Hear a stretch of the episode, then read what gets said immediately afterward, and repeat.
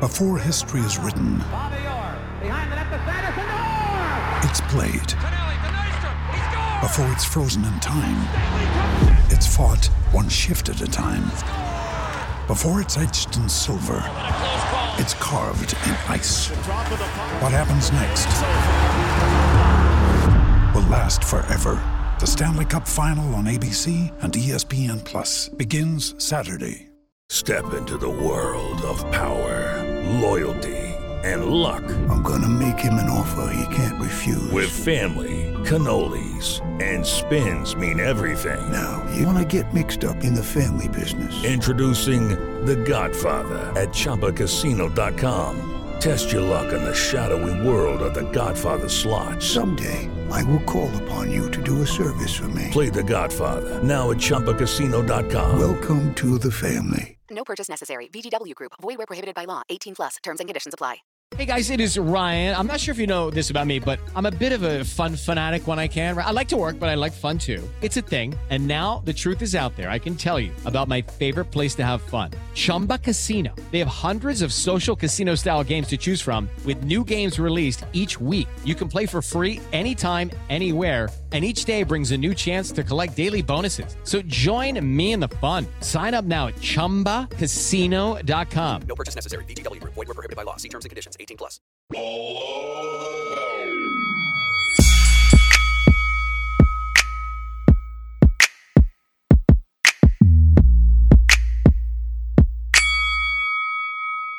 Below the belt.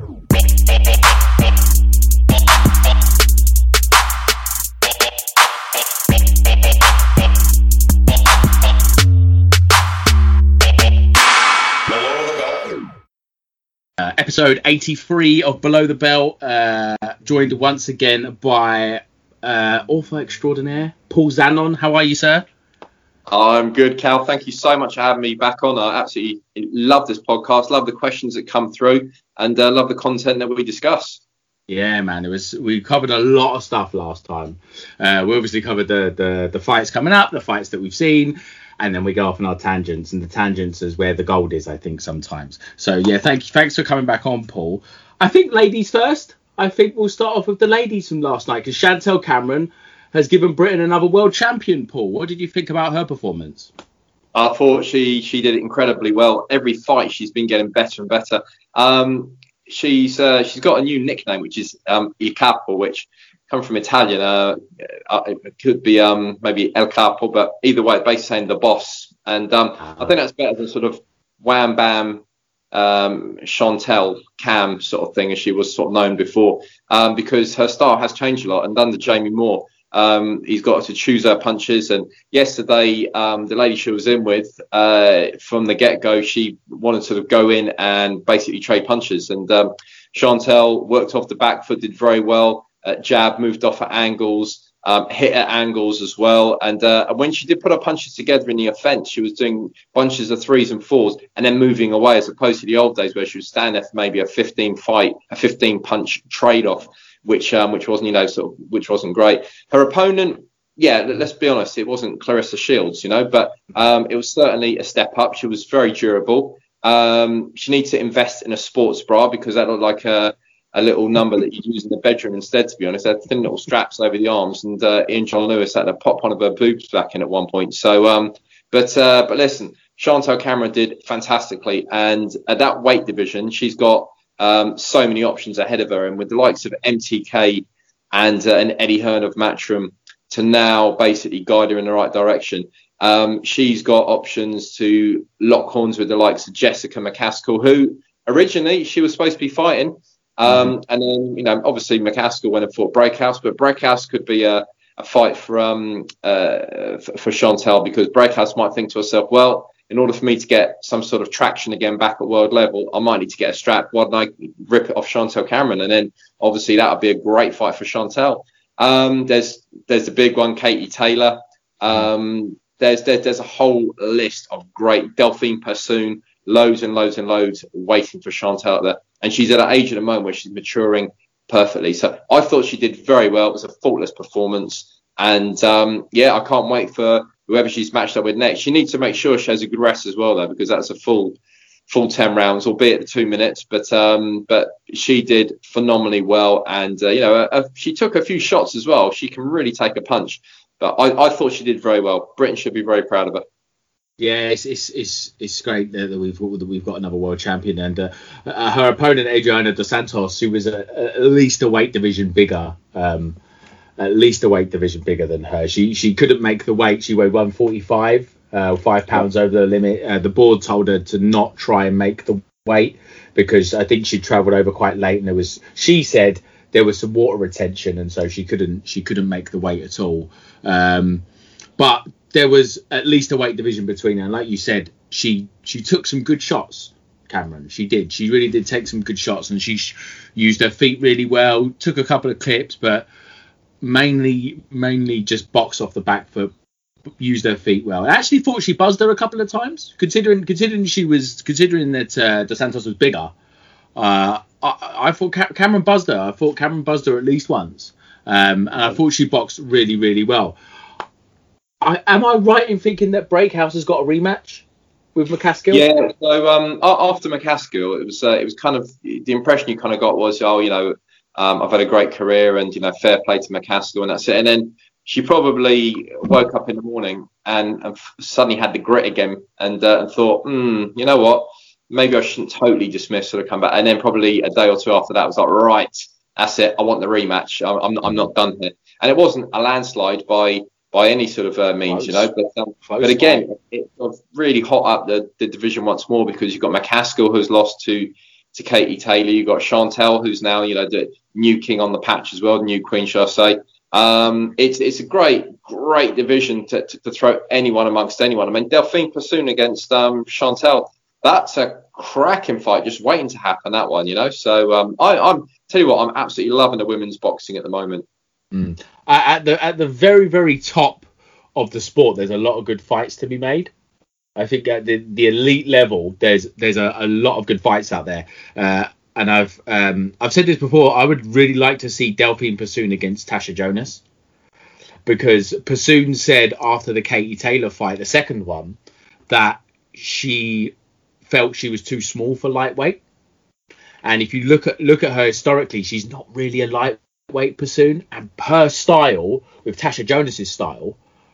Oh, I think that's made for fireworks. That fight, I think that'd be an absolute cracker. Yeah, you won't need a referee there, um, but each person's going to be sort of leaning on each other all the way through. I um, yeah, I mean, uh, T- Tasha Jonas, um, uh, she, she fought incredibly well um, her last outing. Everyone thought she was going to get steamrolled, but she didn't, and uh, the champion walked away with all the bruises. In fact, so uh, but um, you know, Tasha Jonas just one of the most lovely, lovely poet. I've had the uh, the opportunity to um to chat with her at the Sky Sports Studios for an hour, and um, you're sitting there. You've got this, you've got this beautiful lady sitting in front of you, sort of calm, collected, um, and it's almost like you need to remind yourself of what she's like when she's in the ring afterwards, because she she's got a, a lovely aggressive, controlled aggressive streak in there. And she she's lovely to watch. She really is. She's got great technique as well. You can see how how why even she did well as an amateur. You can also see that sort of rotunda amateur boxing club traits coming out as well. You know, training alongside the likes of the Bellews and whoever else and the Smiths. You know, so um, but yeah, she um she's great. I hope she doesn't hang up the gloves just yet. And um,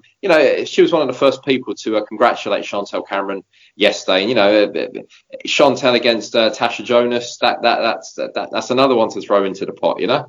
Yeah, it'd be a bit of a leap in weight. It'd be about ten pounds, but yeah, maybe they could do something somewhere in the middle. Or I think Tasha Jonas wouldn't mind. Knowing her, I don't think she'd mind. I think she'd go up and fight and fight Chantelle Cameron, no problem problem at all. Just sticking with, with the with with with the women, uh, Paul. They they announced uh, a couple of fights last night. So Katie Taylor's she's got a mandatory. Uh, she's going to stay at lightweight, it seems for now, and she's going to yeah. defend her, her WBA title. And on the same card, um, Terri Harper's going to defend as well. Uh, again, a mandatory challenger.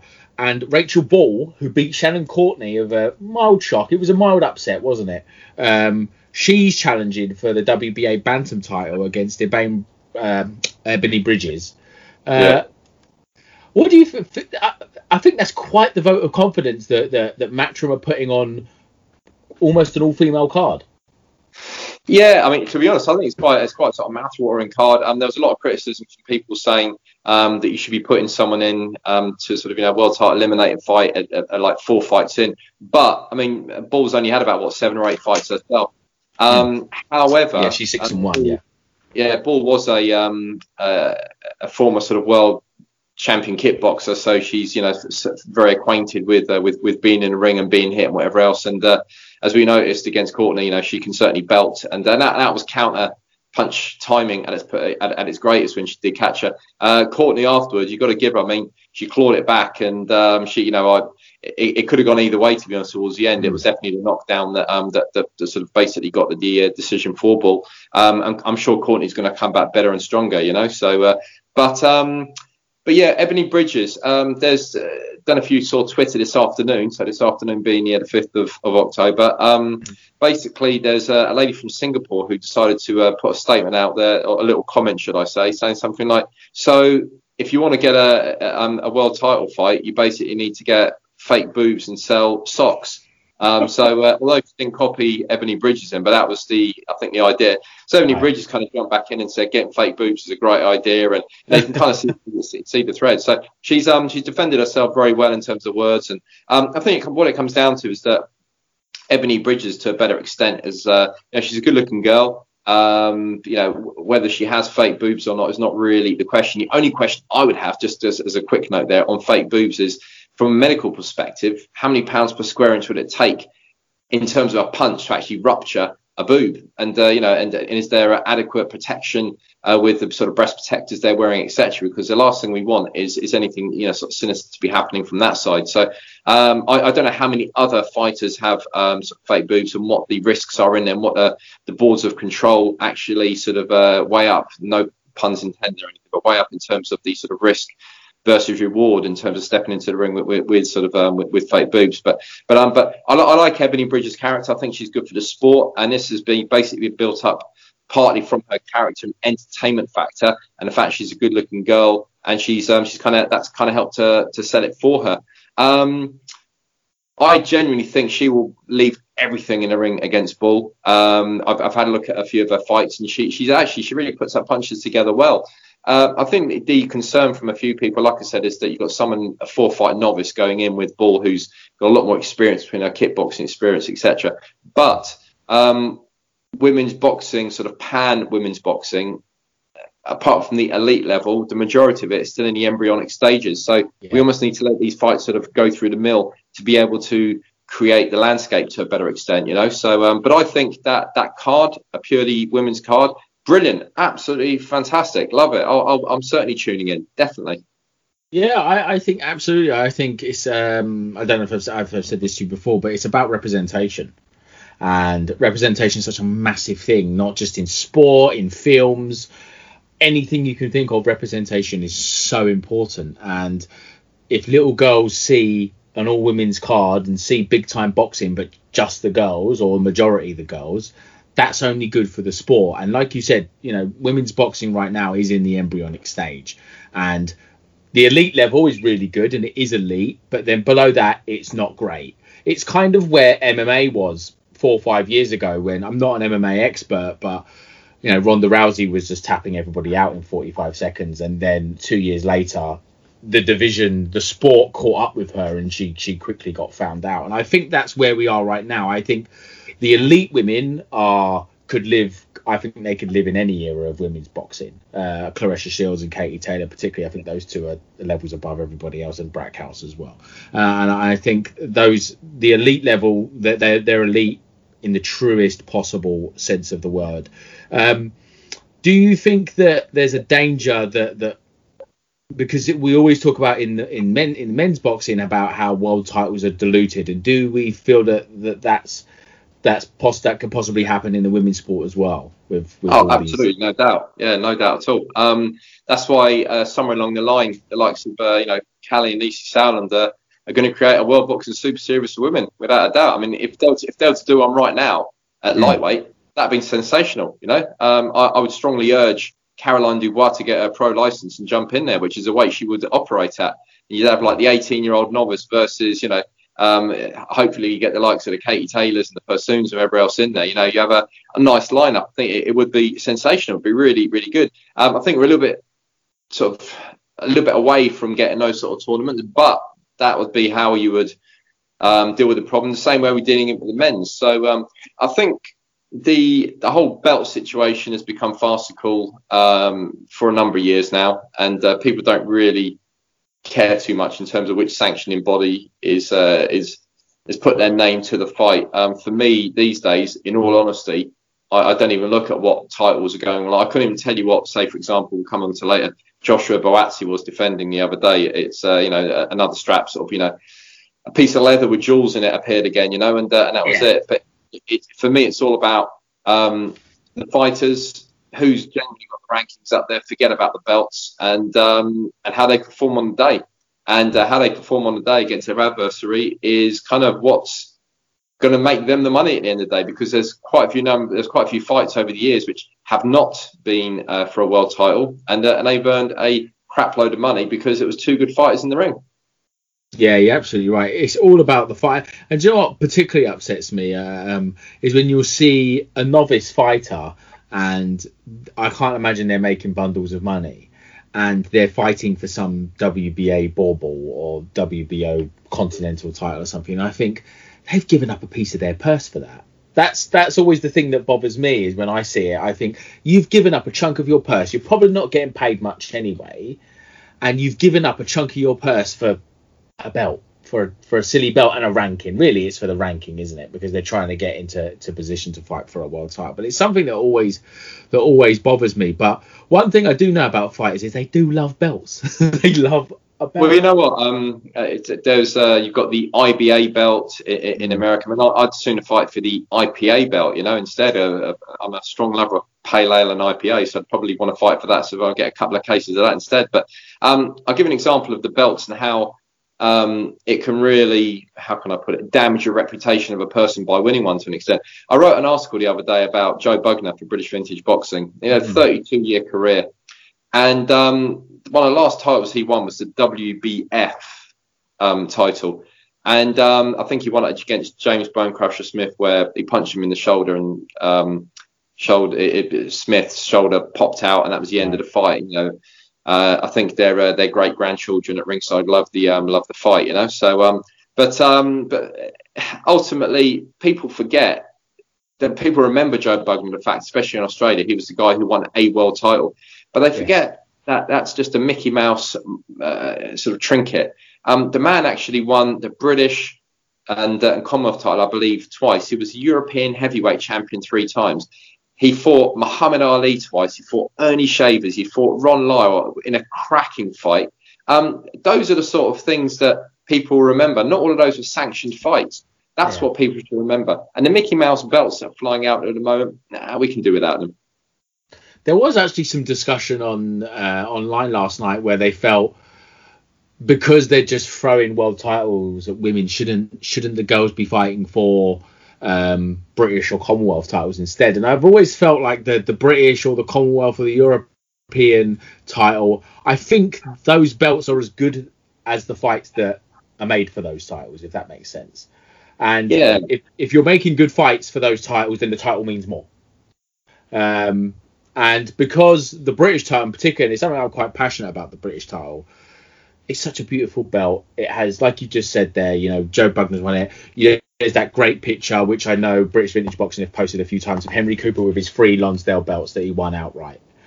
And that's that. it has such a fantastic history to it, the British title, and it's and it, today it's won and it's vacated, isn't it? it? It's vacated very quickly because they're moving on to a WBA Intercontinental title. Do we think that the, the, the promoters perhaps undervalue the domestic titles? And do you think there's yeah, they, absolutely. I mean, for me, um, when I look at a fighter, um, it, it's certainly from the UK. I I always look at whether they're going the traditional route. So you know, coming back to my one of my favourites, Daniel Dubois. You know, he's won the British, he's won the Commonwealth, and now he's fighting for the European title, not the WBO, the IBF, but the, the proper EU, the you know the the blue EBU strap title. and um, the EBU, and uh, you know it's uh, it's very important. Absolutely, you know, you got to like to say Jamie Moore, who who defended the British title, um, I think six times, six, seven times. You know, he won the Lonsdale belt um, twice. uh, outright twice. And um, you know, it, the fact that he didn't win a world title for me, I think he's achieved more by winning the Lonsdale belt outright twice than uh, than winning the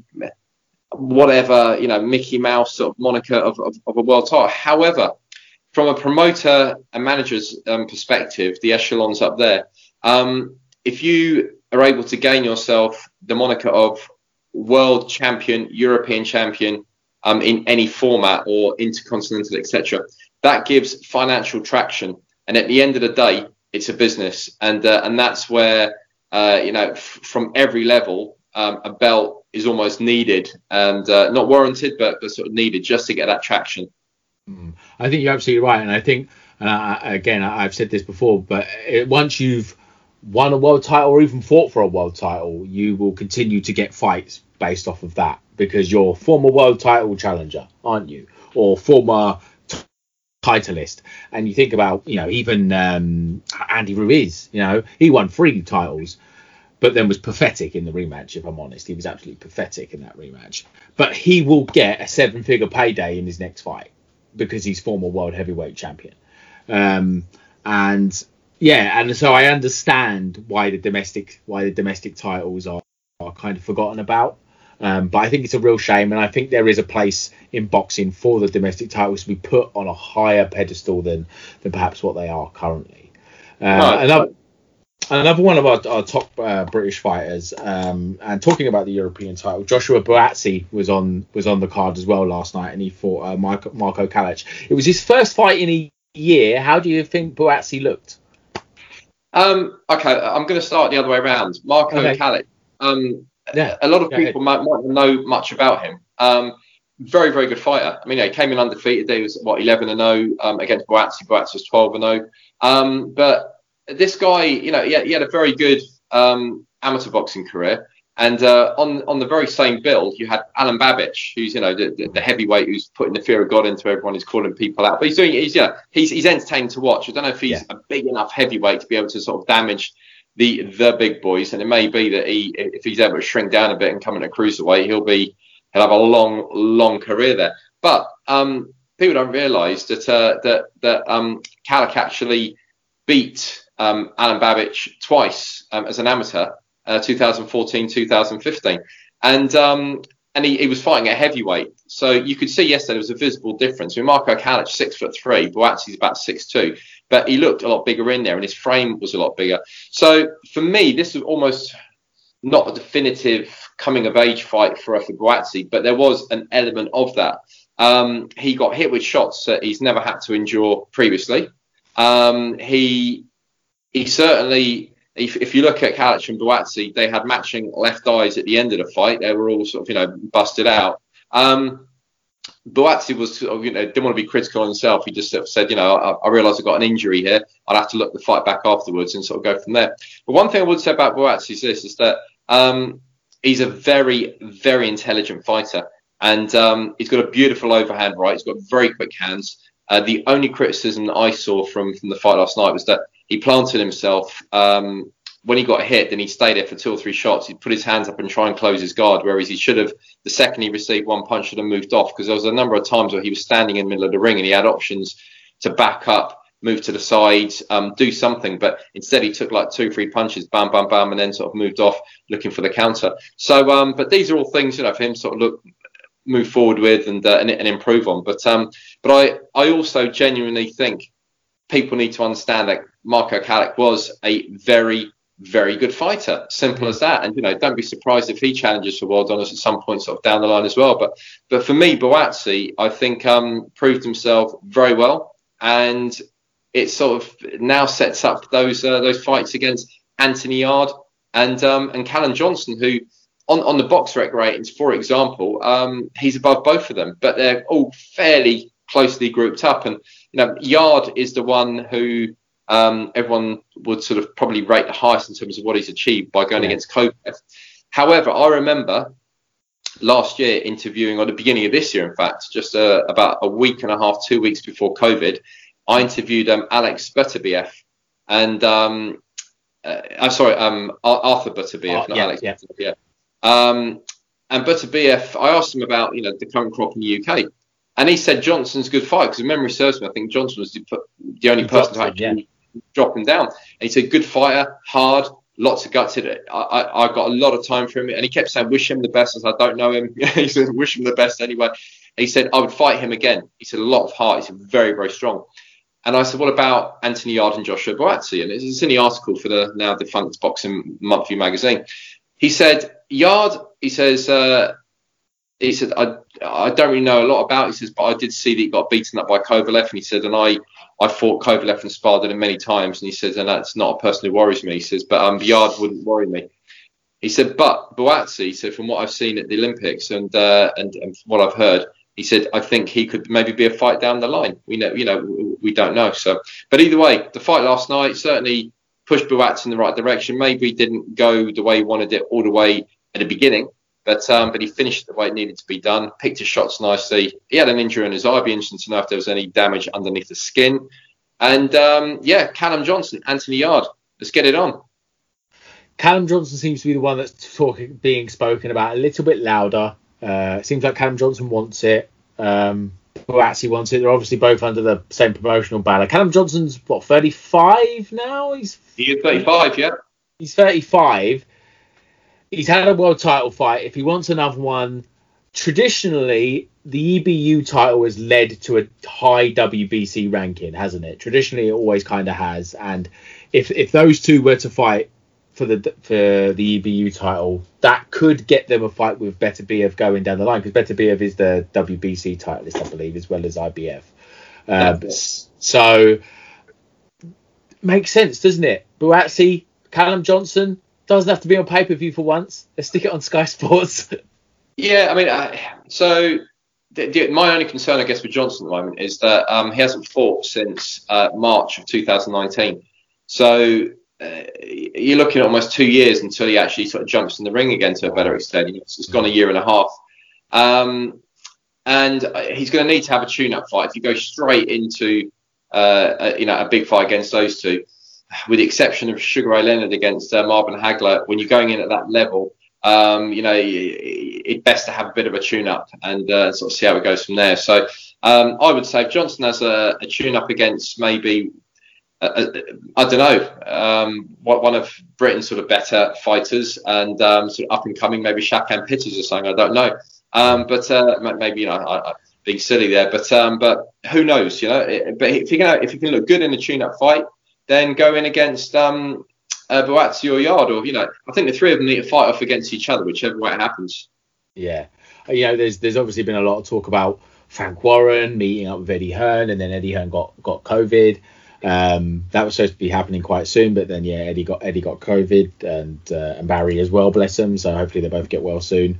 I think if there's one fight I'd like to see them make, you know, cross cross promotional, it would be a Buatsi against Yarde. I think that would just be massive. I think that'd be massive over here. But yeah, I think Callum Johnson, you could put Callum Johnson, give him one of those four rounders over in Spain or something like that, just to get the rust off, you know, without without too much pressure on him really. And then you can you can put Callum Johnson in with um, Joshua Buatsi for the European title, you know, uh, as soon as, as soon as possible, really. Um, Alen Babic, we've just spoken about him.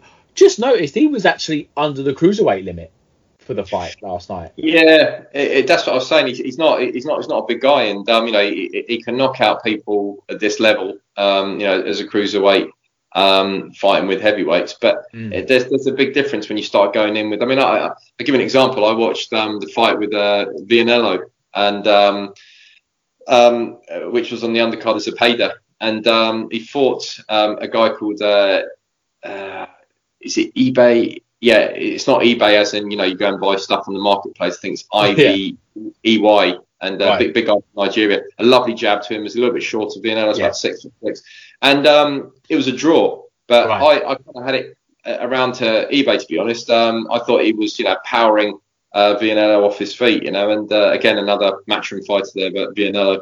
Um, so that was a draw, and uh, and that was it. And it kind of shows that when you're moving up to that level now, you put in Alen Babic against someone like um, eBay. That's going to be a tough fight for him. The guy's six four, six five, probably weighs about sort of 17 stone. His jabs look like they would cave in a wall. So um, it's all in good handing out the punches quickly, but knocking out a person with like your second or third punch tells you nothing about how well his, his stamina can go, um, whether he can take one on the whiskers, etc. So, but like I said, I reckon Babic could have a hell of a career as a cruiserweight. He's got fast hands, he's got a hell of a heart, and he sells fights. You know, he's um, he's outspoken. I like the guy. Yeah, I get it. I completely, I completely think you're absolutely right. I think if you can, I always think a fighter, if they can safely make a weight, they should box at that weight. I always just think it's maximize your physicality, maximize what what God gave you, if you like, what the body that you have. I always think if you're if you're boxing at too high a weight, then it just it, or even too low a weight, it just doesn't always make sense to me really. Um, and I think you know Babic, he he is a cruiser. He weighed cruiser uh, for this fight. It makes sense for him to to box at cruiser. Um, but I get why he would box at heavyweight because, like we spoke about last time, Paul, there's boxing and then there's heavyweight boxing, and Yeah. and people people pay to see the heavyweights. You know, I'll never forget being at the Camden Centre to watch. Uh, it was a Dylan. It was Dylan White when Dylan White was just coming through. And uh, this is before he was signed with Matchroom and all of that. And I watched and I was watching watching all the undercard, and you could hear all the the different people's family and friends. You know, they're there to support their guy. They've all bought tickets to support their guy. And then Dylan came out to box, and then the first bell went, and everybody went silent. And that's the heavyweights. That's what the heavyweights does to people because they know in the heavyweight division anything can happen. And I can see why Babic would want to box at that division because there's just a little bit more exposure there, a little bit more, um, a little, there's more money there, there's more exposure there. Um, and like our good friend Mark Butcher always says, heavyweights are they're a little bit crazy because they don't have to make weight.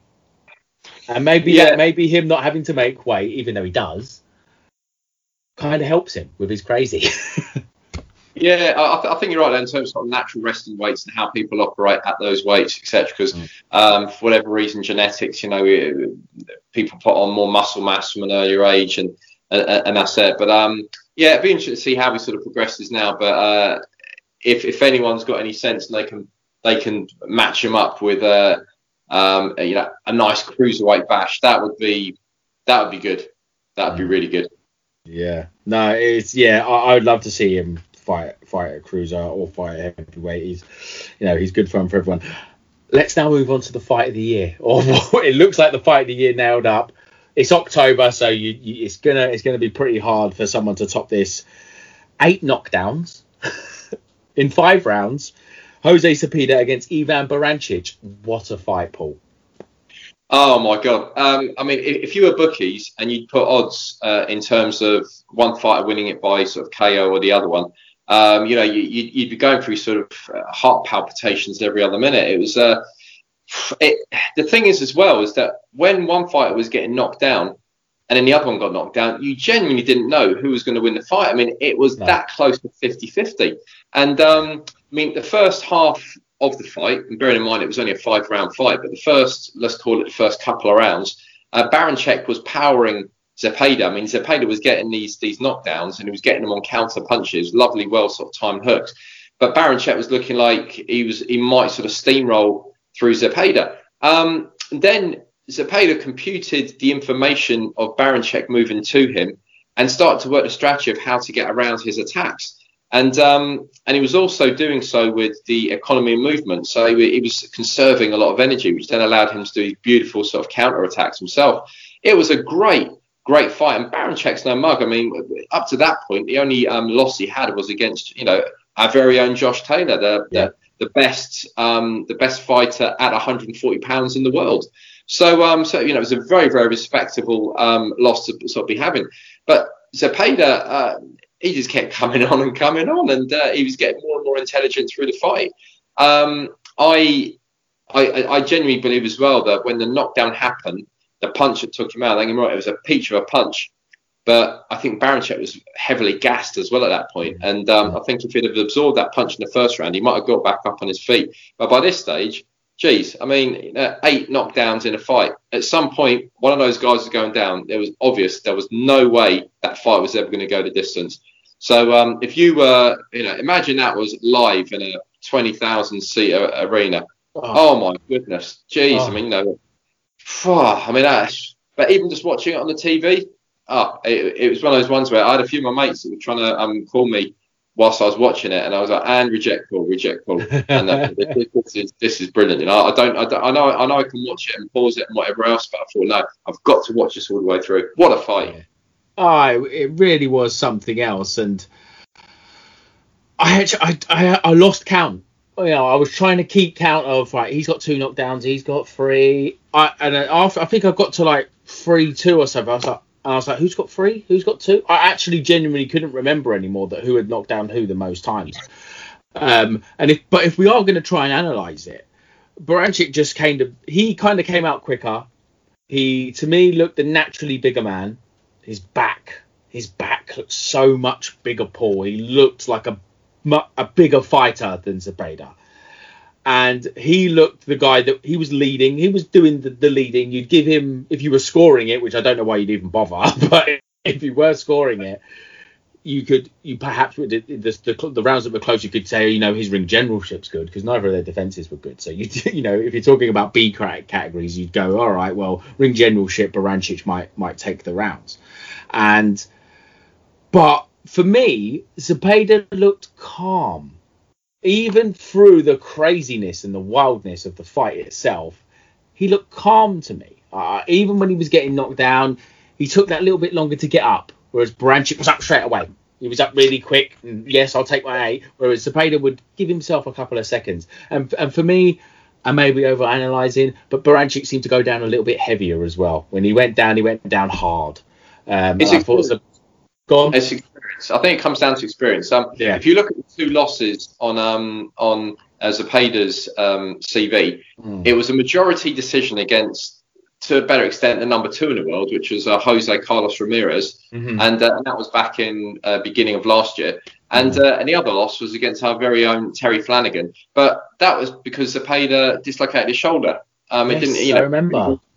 Didn't go through the gears, so um, you know, you can't really say uh, sort of you know judge too much about Zepeda on that particular fight. But they're both world world title fights, and uh, and that was it. So um, you know the, the the guy can fight. He's 31, and um, he's a bit of a throwback of excuse me some of the Mexican guys. Obviously, he's not he's not Mexican. He's a um, he's, he's a Californian, but he reminds me of some of the Mexican guys. The likes of um, uh, um, Manuel Medina and these sort of guys. You know that uh, very wily fighters who will be able to conserve energy, work their counter action well, and had a great engine on them. And uh, I, I, think, listen, he, he deserves a, a bona fide shot at the title against uh, Josh Taylor at some point down the line. I think that would be great because um, Taylor will probably be the, the, the aggressor. Zepeda has, has got a beautiful um, counter motion, and he's got a very, very intelligent boxing brain in him. So uh, you chuckle that into a ring, stuff's going to happen. Absolutely. So that was for I know we we've just been slagging these belts off, but that was for a WBC silver title. So that means you know Zepeda's in in the conversation for a shot at the WBC title at some point. For me, you know, I, I think because we want to see an undisputed title fight between Ramirez and, and, and Taylor, then I wanna I wouldn't mind seeing these two have a rematch and on a on a big pay per view card. You know, maybe Fury Wilder uh, maybe a bit too soon, but something really, really big where they both get paid really, really well for it. Um, that's what I would like to see. How do you think that this fight compares to some of the classics from the past? Be it, you know, uh, Ward is always, always the one. You've got um, Ward against uh, Emmanuel Burton, Gatti Ivan Robinson. How do you feel like this compares to those kind of fights from the past? I think it's a cracking fight. Um, I think the, uh, the, the reason why it won't probably get over the years, it won't get as much, um, it won't get ranked as highly. Um, the only way I can sort of clarify what I'm trying to say here is um, imagine watching sort of Gatti Ward or uh, Hagler Hearns, uh, maybe not Hagler Hearns, but so say Gatti Ward with the volume off. Yeah. Um, that's you know that's what these guys had. It, often when, when a fighter receives a blow, now if you listen to the guys who are commentating, uh, you, you very kindly sent me a link and it was uh, the Spanish um, sort of commentary on it, which was great because they're very animated guys. So when one guy Yeah. got hit, like, "Ah!" You know, like you know, you get you get picked up. So Yeah. that that sort of commentary almost sort of uh, um, uh, what was the current around about five it the energy, didn't it? yeah, it was great. So but when you're when you're in a in an arena and someone gets hit and you hear the the actual sort of uh, glove landing and then you hear the, the crowd all standing up and shouting and screaming and whatever else that really gets you in the mood and it might have just been quite an innocent blow and it was just a little bit of a trip whatever but um but with this uh, minus uh, the, the crowds to uh, to cheer everyone up with eight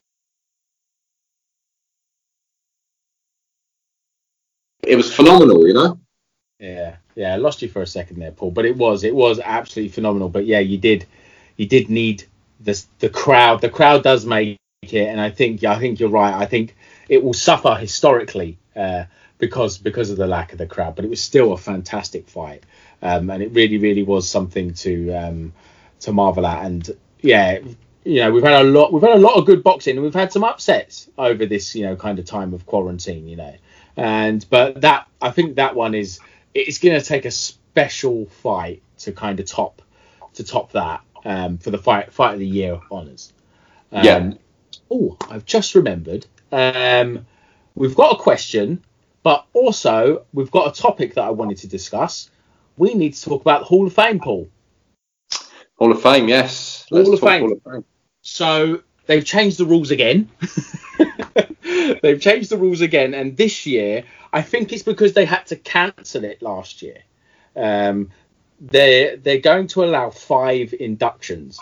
Um, they're going to allow five inductions this year, and if I quickly just read through yeah some of the- people that are in that are on the list of the ballot this year, and you can just try and pluck out five me who your five would be. Um, Jorge Arce, Paulie Ayala, Nigel Benn, Timmy Bradley, Ivan Calderon, Joel Casamayor, Diego Corrales, Diego uh, Miguel Cotto, uh, Chris Eubank, Carl Froch, uh, Leo, who is that say? Leo Gomez, uh, Ricky Hatton, Genaro Hernandez, Chris John. Chris John got right near the Rocky Marciano. He was really close to that. Um, Mikhail Kessler, Vlad Klitschko, uh, Rocky Lockridge, uh, Miguel Lora, Rafael Marquez. He was in fights of the year. Um, Henry Maske, Floyd Mayweather Jr., um, uh, Darius uh, Michalczewski, uh, Sung-Kil Moon, Michael Moorer, Sven Ottke, Vinny Paz, Gilberto Roman, Gianfranco Rossi, uh, Samuel Serrano, Antonio Tarver, Meldrick Taylor, James Toney, Fernando Vargas, Israel Vasquez, uh, uh, Wilfredo Vasquez, uh, Andre Ward, and Rantanapol Sorvorapin. There's some. Have a go at five, Paul. Have a go. Yeah, What do you think? I mean, you know, it's it's it's such a good bunch of fighters. I've got I've got five here, and uh, and I could give you another five to, to which in Yeah. sort of parallel. I'm just going to give you these five just to sort of um Go on then. a bit of flavour. So I think Vladimir Klitschko, um, Right, yeah, he's achieving an incredible amount. Um, Diego Corrales. Uh, I mean, you know, we're talking before about entertainment. The man was Mr. Entertainment when he was in the ring. Um, Floyd Mayweather. I mean, you know, Junior. Uh, for as much of a so and so that he can be, you can't take away what he does in the ring and how he's done it, and uh, in the different weight divisions. You know, um, eh, everyone would love to be Floyd Mayweather Jr. As simple as that. Uh, Chris Eubank, yeah, uh, it's, it's, it's got to be, it's got to be Chris Eubank. You know, he's um, senior. yeah, senior. Yeah, he's uh, you know, for, for, for again for everything he, he's kind of done and the way he's sort of acted and you know his persona and whatever else. But um, he's an iconic part of British history, and uh, you know he, he had something that was it twenty odd defences of his of his world titles. You know, albeit maybe protected sort of in the UK, but the man feared nobody. And uh, and that's it. Although he once did say that he was happy that he didn't fight Roy Jones Jr. or something like that, you know. But Yeah. but that said, if the fight had been set up, um, Eubank would have brought hell to him, and uh, and it'd been interesting to see. So, um, and my final one is um, Andre Ward, uh, just because, um, again, we talk about boxes that can compute information. Nobody computes information better than Andre Ward. He, he can change plans three times in a round.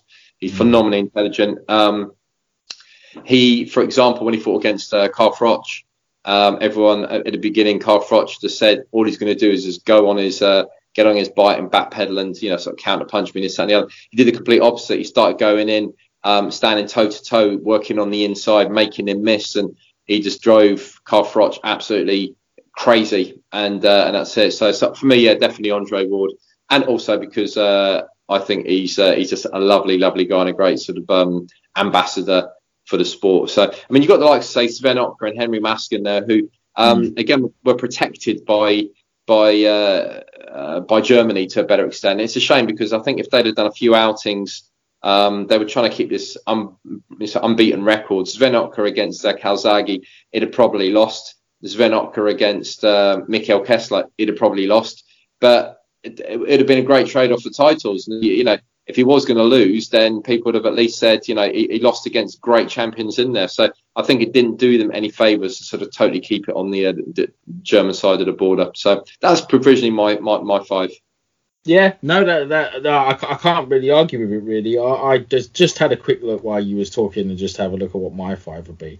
Um, I'd like to see Kessler and Froch going in the same year, but I wouldn't want them to go in this year. I don't think they're they're I don't think they're good enough to go above um, the the the five that you've picked or you know the five that I picked.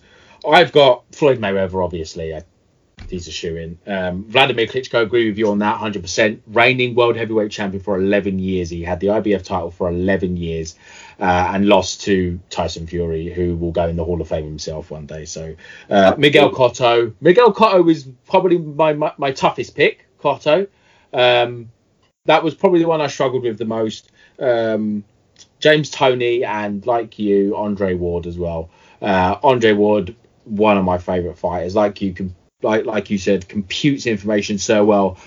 Took a guy like Carl Froch, and, and I always say he made him look like a bum on the night. It's the only way I can word it. He made Carl Froch look like a novice. He made him look slow and sluggish, and he just he outmanned him. He met him on the inside and just beat him to the punch. It was it was a brilliant performance. The Sergei Kovalev, I know I, I think because of the because of the um, kind of the the controversy over both fights, I thought he just nicked the first fight. I had it the same as the judges on the night, and the second fight. What a way to to, to, to put a to put a stamp on it. There was a one or two low blows in there, but but Kovalev was done. He was completely done, uh, and he was never the same after that. Kovalev, he just wasn't the same fighter. Um, what I did notice as well is that Roy Jones Jr., unless I've missed something, was supposed to be on this list and is not on this list. I guess. Do you think it's to do with the Tyson thing that we spoke about last week, Um, crikey. or have I missed something? Is, is it due to the fact that he's still going to fight? I mean, I don't know. Um, you know, is he still registered? You know, he's retired what a thousand times. Um, so uh, I, I, I don't know. I think it's probably because of the Tyson fight, and uh, although it's an exhibition, um, it- but I, I, I think it's probably that. It, it's he's one of those ones that it's annoying because you almost wish that you could say Roy Jones Jr. stopped boxing in 2003 or something, you know, um, because up to that point he was unbelievable to watch. He really was, and uh, unbelievable, and probably to a better extent unbeatable. You know, it's a a, a peak Roy Jones Jr. Um, against say a peak um, Andre Ward. That'd have been a hard one to choose. Uh, I think Roy Jones' hand speed might have just sort of won it, you know. Um, but you know, who who knows? But yeah, Roy Jones Jr. He, he's going to be he's going to win um, his spot in the Hall of Fame at some point, and um, you know certainly he'll be in in, in a future ballot uh, without a doubt. If it's not this one, the next one, or whenever he finally decides to hang up his gloves when he's I don't know 72 years old or whatever, you know. Yeah, absolutely. And for me, it's you know people always like you said then about you know we wish he retired in 2003 after he was you know he won the world a version of the world heavyweight title. A part of me wish he'd gone to cruiser after that fight because I think he weighed just under the cruiserweight limit that that night, just under uh, that night. And I really wish he'd have just gone to cruiser, won a belt or two at cruiser, and then rode off into the sunset. But a friend of mine once said to me, once you've climbed Everest, you've always climbed Everest. You Roy Jones climbed Everest, and Yeah. nothing that came after that can take away from what he did at, in his prime. He was an elite fighter, the best fighter in the world for a long time by some distance as well, and he made a qual, you know, another probably future Hall of Famer, James Toney. Again, he completely dominated him at 168 pounds. It was just a masterful performance. So, like you said, Roy will go in one day. I imagine most of that list will go in one day because there's so many good fighters on there. Oh yeah. Um, before we wrap up, we've got a question. Um, let me find it. Uh, let me find the question, Paul. Uh, so it's from a chap called Alex Riddell. Thank you so much for the question. It's a really good question. Um, and his question is how would you recommend someone that only tends to watch the inverted commas big fights expands their knowledge what else to watch? What would you say, Paul? Well, I'd say at the moment, whilst we've got the luxury of getting a lot of fights free on TV with the Channel Fives and uh, and whatever else, I'd say try and watch as much of everything as you possibly can. Um, you can't guarantee there's going to be uh, a good fight every time you watch uh, an, a couple of elite fighters locking horns, but there's usually a good chance that it's going to be of better quality due to the fact that they're um, they're fighting for uh, for the money or their step up to get the next big paycheck, whatever it may be. The issue all comes down to matchmaking. So if you've got good matchmakers, and uh, let's say, for example, you know, we're looking at the the guys that just come out of the Olympics and they've won a medal. There's a good chance that their first few fights are going to put them in with journeymen that they can walk over just to sort of get their rank na- names up the rankings, and that's it. But I'm going to give an example here. I remember being at the uh, the Camden Centre in uh, in September of 2013, and there was Gary Bolden um, fighting against um, Elliot Matthews, and um, so it was for the Southern Area uh, middleweight title. Middleweight. Elliot, um, Elliot used to train my brother, so I know him. Oh, we did. Okay, right. Yeah, I mean, yeah. lovely lads, but um, Yeah, but actually, um, Elliot, I, I've met him on a few occasions, and he's got a great memory as well. Actually, um, you know, lovely, lovely southpaw. I think he's from Watford sort of way. So Yes, he is, yeah. and um, I I remember sort of seeing, you know, we are talking before about sort of Zepeda and that. Now, this wasn't about knockdowns. This was the equivalent of knockdowns, but in, in cuts. And, uh, and I think the first round, whoever it was, one of them got cut. It was, um, I think it was actually Bolden that got the first um, big cut. And uh, it was one of those ones where when you saw it, you're like, oh, that's it. That's that's got to be done. And uh, the cut man, I don't know, he threw in like eight gallons of adrenaline in there and managed to stop it and uh, squeeze it out, Vaseline it. And the next thing, Gary Bolden's cut, and it was like, and he's cut, and it's like, and but then Bolden and um, and Matthews are both cut. So I'm thinking, God, it's, it's going to get stopped on cuts here. It's got to be stopped on cuts. And um, the next thing, um, Elliot Matthews is cut over both eyes, so he's got it streaming down. It must have been sort of over the um, uh, his, his eyebrow as opposed to sort of you know um, on, on the eyelid or something. Um, but but either way, both fighters' faces looked like they'd had a crucifixion going on. I mean, the amount of blood that's streaming down their face was was, was incredible. The cutsmen, whatever they were being paid that night, needed five times the amount because they, in between rounds, were doing miracles. Both fighters had their cuts opened up time and time again, but it wasn't to the point where the cuts were were getting longer and deeper and whatever. It's just they were just bleeding. So it went the full ten rounds, and um, Elliot won it, and uh, and that was it. But that was a cracking fight, and that was in front of maybe four, five hundred people. And um, if I had sort of decided I didn't want to go and see, and that was the, the headline fight of the night, everyone was standing up, absolutely everybody. It was phenomenal. It was one of those ones where it's like there was a, a sense of euphoria in the building where people, the strangers, were all going to the pub next door afterwards and just discussing this fight. It was outstanding.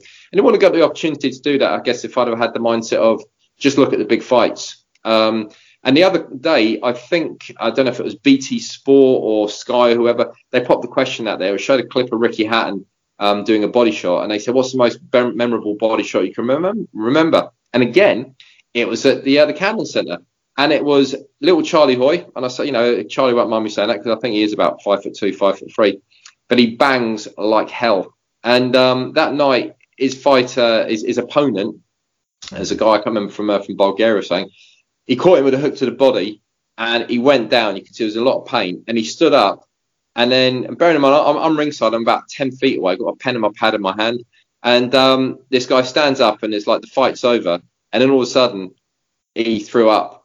And he threw up, it looked like about two or three months worth of food. I mean, it was just phenomenal. The smell was absolutely ridiculous. Remember, Mickey Helliet sort of diving away, he almost got hit by the spew and uh, and everyone else around as well going, geez, that's and and like then the one of the guys from the British Boxing Board of Control saying to his corner, go and clean it up, mate. You know, now. So, uh, but that for me was again, you know, if I hadn't gone to a small hall show, I wouldn't have had that experience. Now it was close up, and the good thing is when hopefully you know when COVID clears up, and we could be looking at a year or so until we get full arenas and, and, and no masks and whatever else. But going to small halls, the the atmosphere in it is fantastic, and you can genuinely sometimes get the opportunity to see the new emerging talent, the guys who haven't had an amateur background and maybe had two kung fu fights or something, have now become a boxer, and you suddenly see them going out there and doing a number on a person who was maybe had eight fights, and uh, although they might be a journeyman, but you see them going in there and, and doing something special.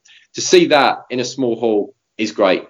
To see the same fight in the O2 Arena, it's cool, but you're kind of thinking, okay, they know something about this guy already. So um, yeah, the grit versus the glamour um, can often be can often be phenomenal.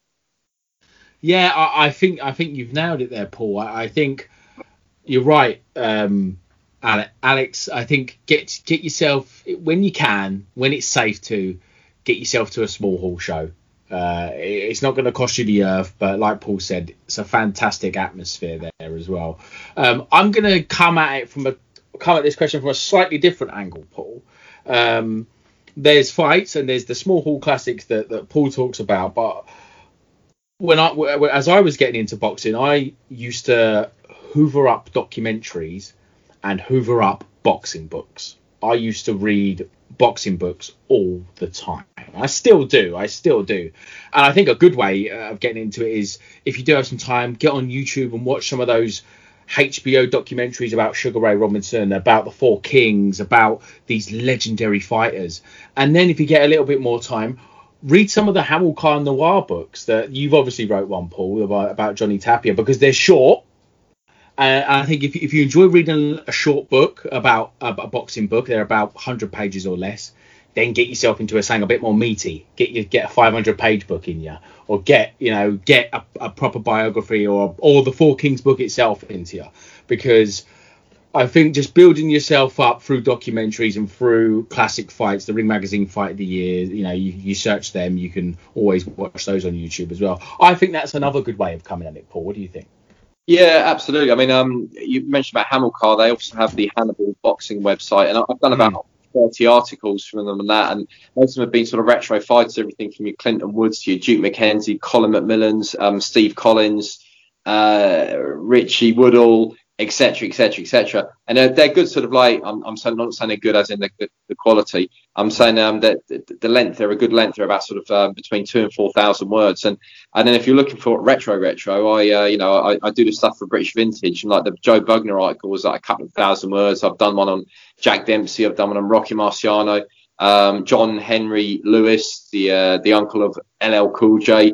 Um, you know, there, there's there's some there's some cracking sort of bits out there. But what I love these days is, um, as a big fan of, say, for example, Jack Dempsey, um, is watching the uh, the remodeled uh, footage um, and documentaries of him, which they've converted from color from black and white, sorry, into color. And uh, and that's that, that that's phenomenal, you know. Thank God for technology. Um, but yeah, I totally recommend everything you said, Akal, and I I also think that um, uh, maybe sort of springboarding into the the shorter articles first, and then sort of saying, right, you know what, I've just read an article and say, um, I don't know, Colin McMillan. Now I want to read his autobiography, or um, I've just read uh, one on I don't know Joe Bugner, and again, sort of same thing. Or let me watch a documentary on YouTube on that person. Uh, I mean, the Tapia book um, that I you know was very fortunate to to write about. Um, with a much larger word count, I probably could have written a, ten times the amount in there. But uh, but having the opportunity to, to correspond with the likes of, sort of Bruce Trampler and uh, working alongside Teresa Tapia to shine a torch into a few corners that previously hadn't been touched was uh, was very special from my side. And uh, and I guess hopefully for the people that have had the chance to read the books or will read them in the future, they'll enjoy them as well. That's one thing. I, remember um sort of failing pretty much everything at school, English language about five times and whatever else, and it was one of those things that um, I, I, had a real problem in writing. I, you know, never mind sort of being a writer. It was uh, I've, I've developed as a writer over the years with a lot of practice and um, and picking up bits from people. But it's been just a lot of repetition and enthusiasm which sort of driven me forward. But I always remember years ago thinking, uh, not that many years ago, maybe ten years ago, and I remember sort of I was either in, in my car or I was in a room or I was somewhere, maybe out in a restaurant, and I suddenly started thinking about material stuff, and I was thinking this car one day will be crunched up and put into a scrapyard. And this sofa I'm sitting on will disappear. All the material stuff around me is going to disappear in some way, and all the wealth I got will disappear. And one day I'm going to disappear as well. You know, I'll be dead and buried, and there'll be nothing left. However, in a thousand years' time, my books will still be around in some form. What a way to end it. I'm not going to say anything else, Paul. Um, so, Alex, we hope you answered your question, and we hope that everybody else listening got something out of uh, out of that as well. Because a lot of our a lot of our listeners, because I, I always meet, I've met been lucky enough to meet quite a few of our listeners, and they always say the same thing. They always, a lot of them say the same thing. I'm not a massive boxing historian. I'm not a massive boxing nerd, but you guys always break it down for us in a really in a way that's accessible. And Alex, so, it was a great question from Alex, and if he's got any, any other questions, feel free to to hit me up on um on on, on Twitter, and uh, you know be be good to do an exchange with him. And um, this is a great great platform to discuss um those sort of things. The podcast comes like you know we go off in tangents, and you come at great angles there, uh, Cal. So it's um it, it helps to surface what a lot of people are automatically thinking. yeah, absolutely. So thank you so much once again, Paul, for coming on. Uh, yeah, brilliant. Thank you so much. I really appreciate it. Thanks for having me on, mate. All right, take care. Sports Social Podcast Network. Hello, it is Ryan, and I was on a flight the other day playing one of my favorite social spin slot games on chumbacasino.com. I looked over the person sitting next to me, and you know what they were doing? They were also playing Chumba Casino. Coincidence? I think not. Everybody's loving having fun with it. Chumba Casino is home to hundreds of casino style games that you can play for free anytime, anywhere, even at 30,000 feet. So sign up now at chumbacasino.com to claim your free welcome bonus. That's chumbacasino.com and live the Chumba life. No purchase necessary. Group. Void were prohibited by law. See terms and conditions. 18 plus.